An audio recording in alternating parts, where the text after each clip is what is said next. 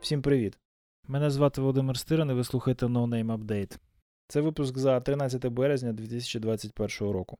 Цілий тиждень ми з колегами сумлінно читаємо новини кібербезпеки для того, щоб на вихідних підготувати для вас цей коротенький дайджест. У цьому випуску продовження апокаліпсису навколо Microsoft Exchange. США готуються завдати удар у відповідь після нещодавнього зламу SolarWinds та низки інших організацій росіянами. Поліція обшукала квартиру хакера, що отримав доступ до 150 тисяч камер, встановлених в Tesla, Cloudflare та інших компаніях. Пожежа в Страсбурзькому дата-центрі хмарного провайдера OVH вкотре піднімає питання резервного копіювання даних. Сайт президента України не працював 11 березня через технічний збій. В атаках на ланцюг постачання продуктів SolarWinds виявили діяльність китайського угруповування. Дефіцит кваліфікованого персоналу в галузі кібербезпеки досяг позначки 3,5 мільйонів робочих місць. А в Конгрес Сполучених Штатів занесли законопроект, який може стати американською версією GDPR та багато-багато іншого.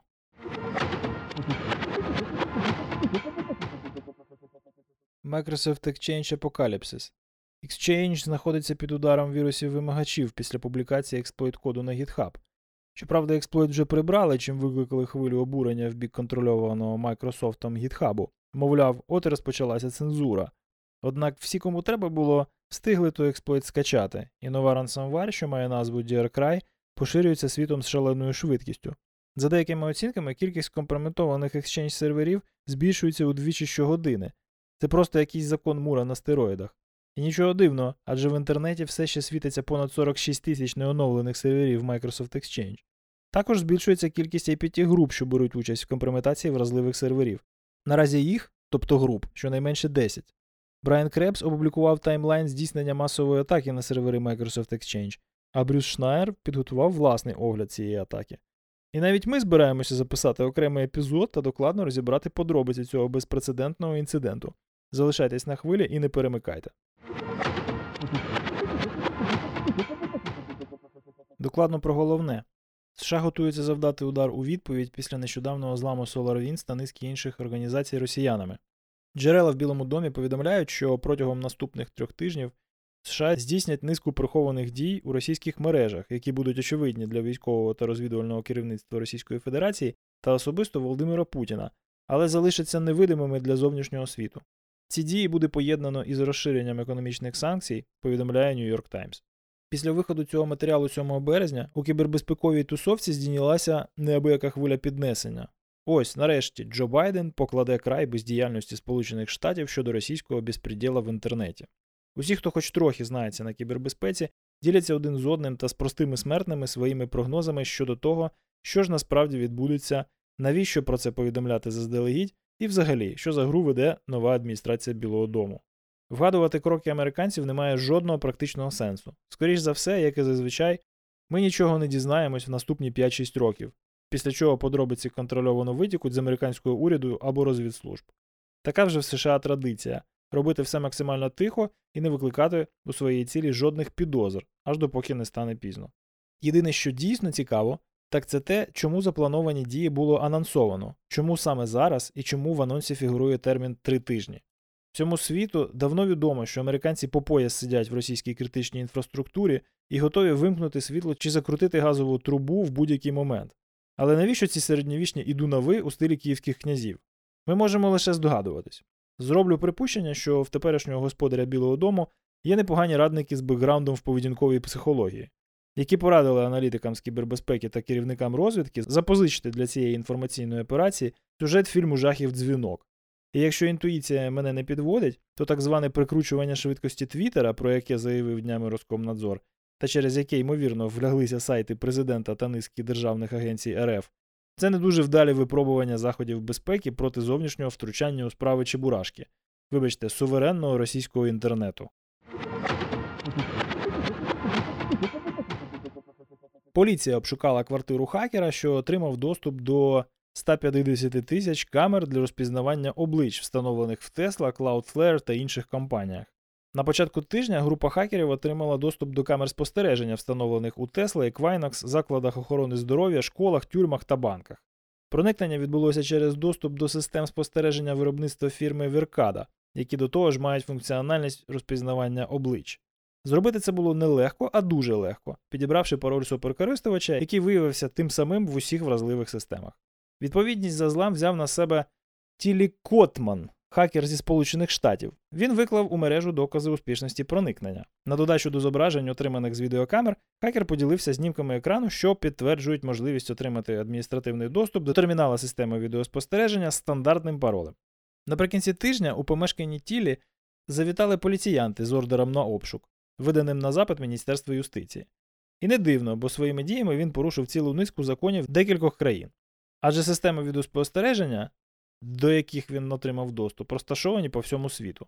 Тілі пояснює свої дії прагненням продемонструвати суспільству масштаби втручання комерційних компаній у приватність фізичних осіб. Але факти змушують нас засумніватися в його справжніх мотивах.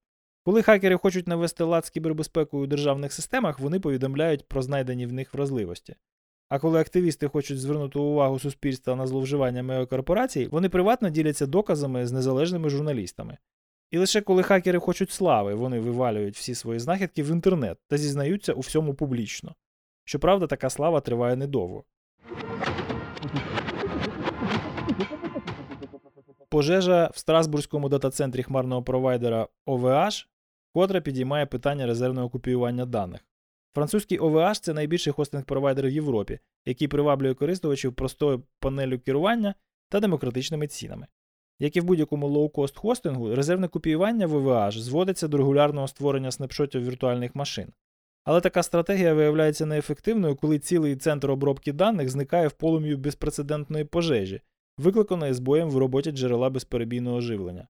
Business Continuity Plan або BCP це нудно, але його треба робити, інакше залишитись без даних і будете про це дуже шкодувати. Якщо вам не вистачає грошей на регіонально розподілений сетап в топовій хмарі типу AWS, Azure або GCP, напружтесь та організуйте регулярне резервне копіювання на наземний носій. Повірте, ви про це не пошкодуєте, та ще й нам подякуєте. Коротко про важливе. Правоохоронні агентства Бельгії та Нідерландів закрили компанію Sky ECC, що надавала платформу для безпечних комунікацій кримінальним угруповуванням. Правоохоронні органи обох країн заявили, що оперативники проникли на платформу всередині лютого цього року і зуміли перехопити повідомлення, якими злочинці обмінювалися через сервери компанії. Чиновники заявили, що використовували доступ, отриманий минулого місяця, для збору інформації про клієнтів Sky ECC та запобігання їхнім злочинам, таким як викрадення людей та вбивства. В атаках на ланцюг постачання продуктів SolarWinds виявили діяльність китайського угруповування. Компанія SecureWorks в своєму звіті заявила, що її дослідники виявили зв'язок між шкідливим програмним забезпеченням Supernova, використаним проти SolarWinds, та атаками, здійсненими в серпні минулого року на сервери Zoho Manage Engine. SecureWorks деякий час відстежує цього агента загроз під кодовою назвою Spiral та стверджує, що характеристики діяльності групи свідчать про її розташування в Китаї. Вебсайт президента України не працював 11 березня через збій. Що дивно збіглося в часі з чутками в Facebook про незахищену форму пошуку на цьому сайті та згадування в його шаблоні сторінки 404 Not Found п'ятого президента України Петра Порошенка. Криптовалютний обмінник Sovereign запустив рекордну програму Bounty.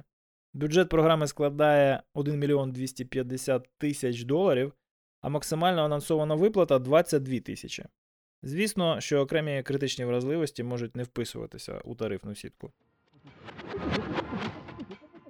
Санс ніби натякає нам, що дефіцит кваліфікованого персоналу в галузі кібербезпеки досяг позначки 3,5 мільйони робочих місць. Кілька років тому прогнози коливалися від 1,8 до 2 мільйонів у 2020 році. У 2021 це число збільшилося у понад півтора рази. В Конгресі Сполучених Штатів розглянуть законопроект про приватність даних громадян.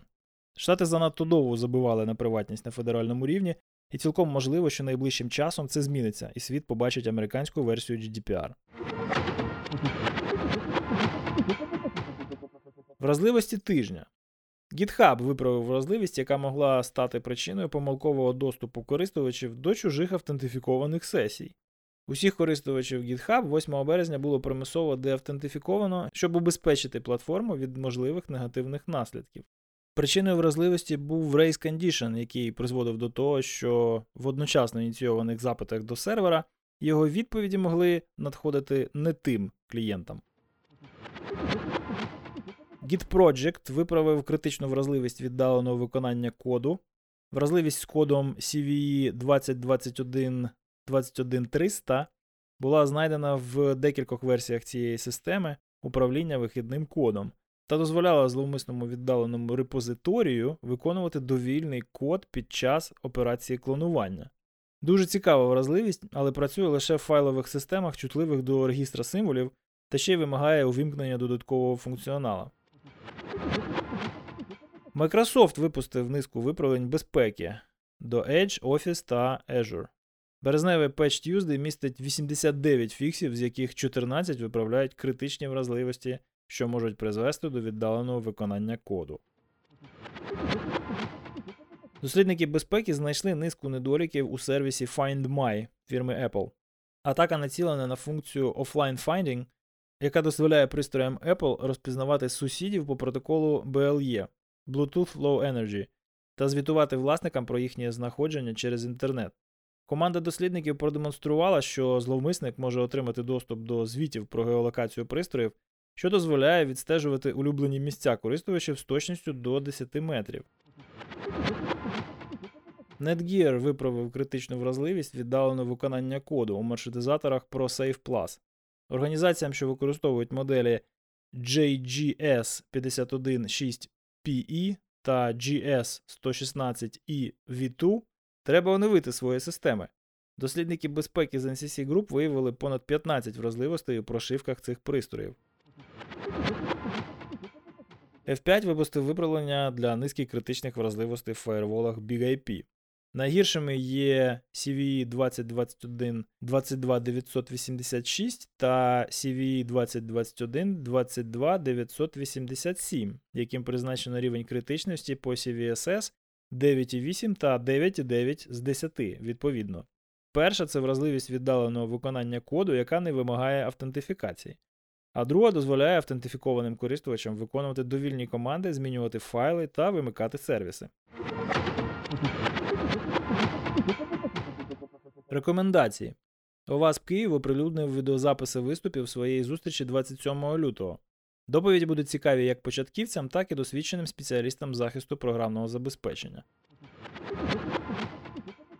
Неймовірно захопливий матеріал на Wired, з якого ви дізнаєтесь про фактори глобальної популярності онлайн-гри Among Us та чому ваші друзі можуть викинути вас зі шлюзу космічного корабля. Тули і райтапи. Google, Linux Foundation та Red Hat анонсували безплатний інструмент безпеки ланцюга постачання програмної розробки SigStore.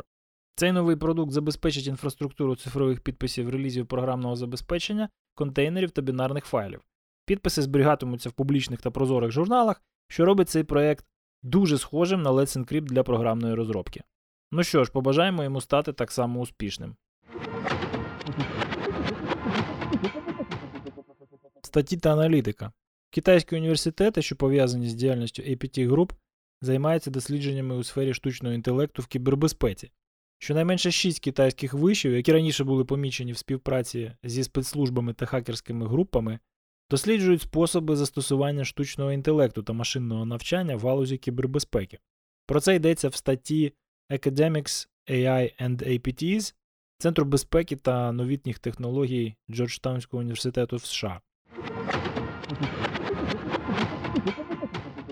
Сміхуйочки.